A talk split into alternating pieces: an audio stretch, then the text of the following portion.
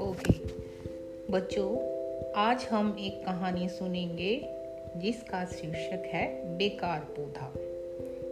एक गुरु ने 12 साल तक गुरुकुल में अपने शिष्यों को शिक्षा प्रदान की। दीक्षा के समय उनकी परीक्षा लेने के लिए गुरु ने निर्देश दिया कि आश्रम के आसपास जो भी पौधे हैं उनमें से बेकार पौधों की सूची बनाकर लाओ। सभी शिष्य प्रसन्न हो गए और अपने अपने दृष्टिकोण से बेकार पौधों की सूची बनाकर ले आए। एक शिष्य ने खाली कागज़ गुरु के सामने रख दिया। गुरु ने पूछा, क्या बात है? तुमने बेकार और फालतू पौधों की सूची क्यों नहीं बनाई?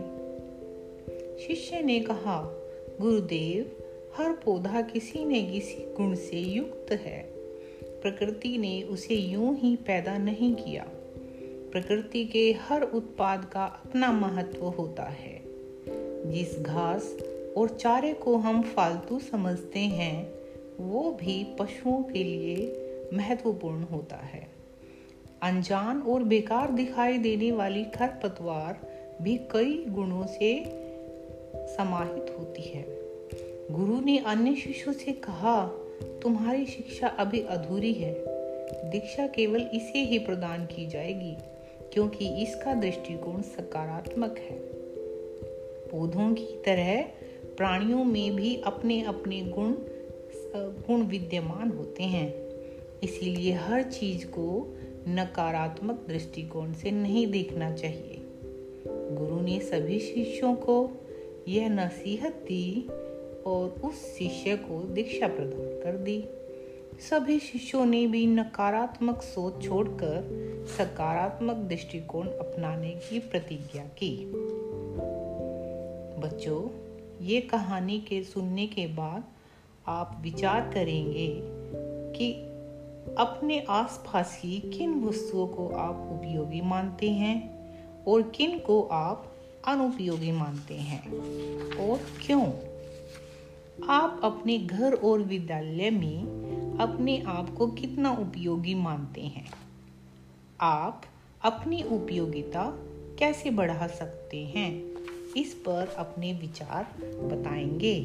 धन्यवाद।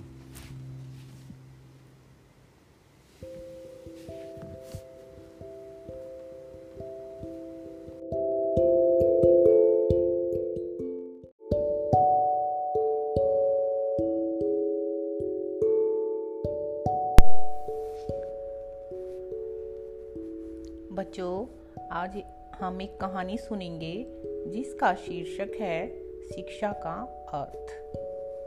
अनीता और नंदिनी एक ही कक्षा में पढ़ती थी। अनीता हमेशा क्लास में टॉप आने के बारे में सोचती थी और दूसरों की मदद करने से बचती थी। उसे अपने टॉपर होने का बहुत गुरूर था, इसीलिए कोई उसके साथ रहना पसंद नहीं करता था। नंदिनी हमेशा खुश होकर दूसरों की मदद करती थी और अपनी पढ़ाई भी मन लगाकर करती थी। इसीलिए उसके साथ हर कोई रहना पसंद करता था।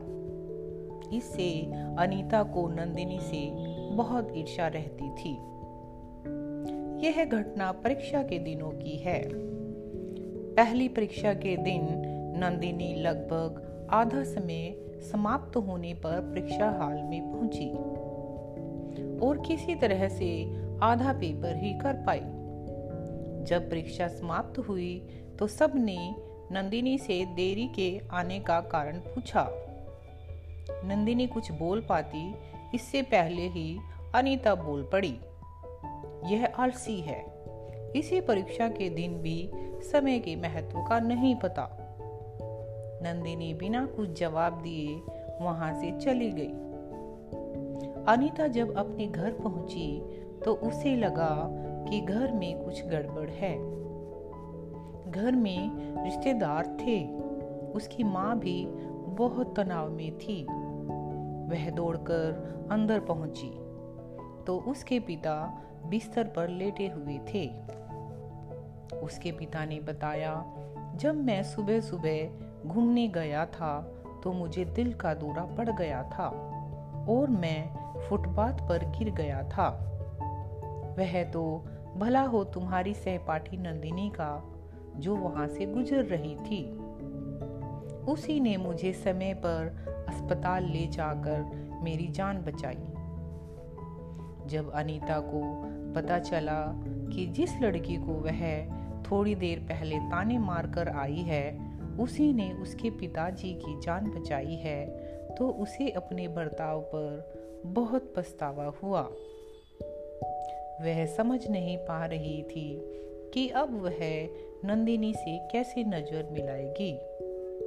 अगले दिन वह स्कूल पहुँची तो नंदिनी के गले लगकर खूब रोई और अपने बर्ताव के लिए माफ़ी मांगी।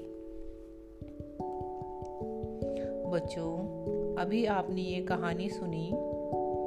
इस कहानी के आधार पर आप कुछ प्रश्नों पर सोचेंगे। क्या आपने भी कभी किसी की मदद के लिए अपना कोई ज़रूरी कार्य छोड़ा है? आपने ऐसा क्यों किया? जब एक ही समय में आपको अपना कार्य भी करना है और दूसरे को भी आपकी मदद की ज़रूरत है। तो आप किस आधार पर तय करेंगे कि कौन सा काम ज़्यादा ज़रूरी है? इन प्रश्नों पर आप अपने परिवार के सदस्यों के साथ विचार करेंगे और बताएँगे। धन्यवाद।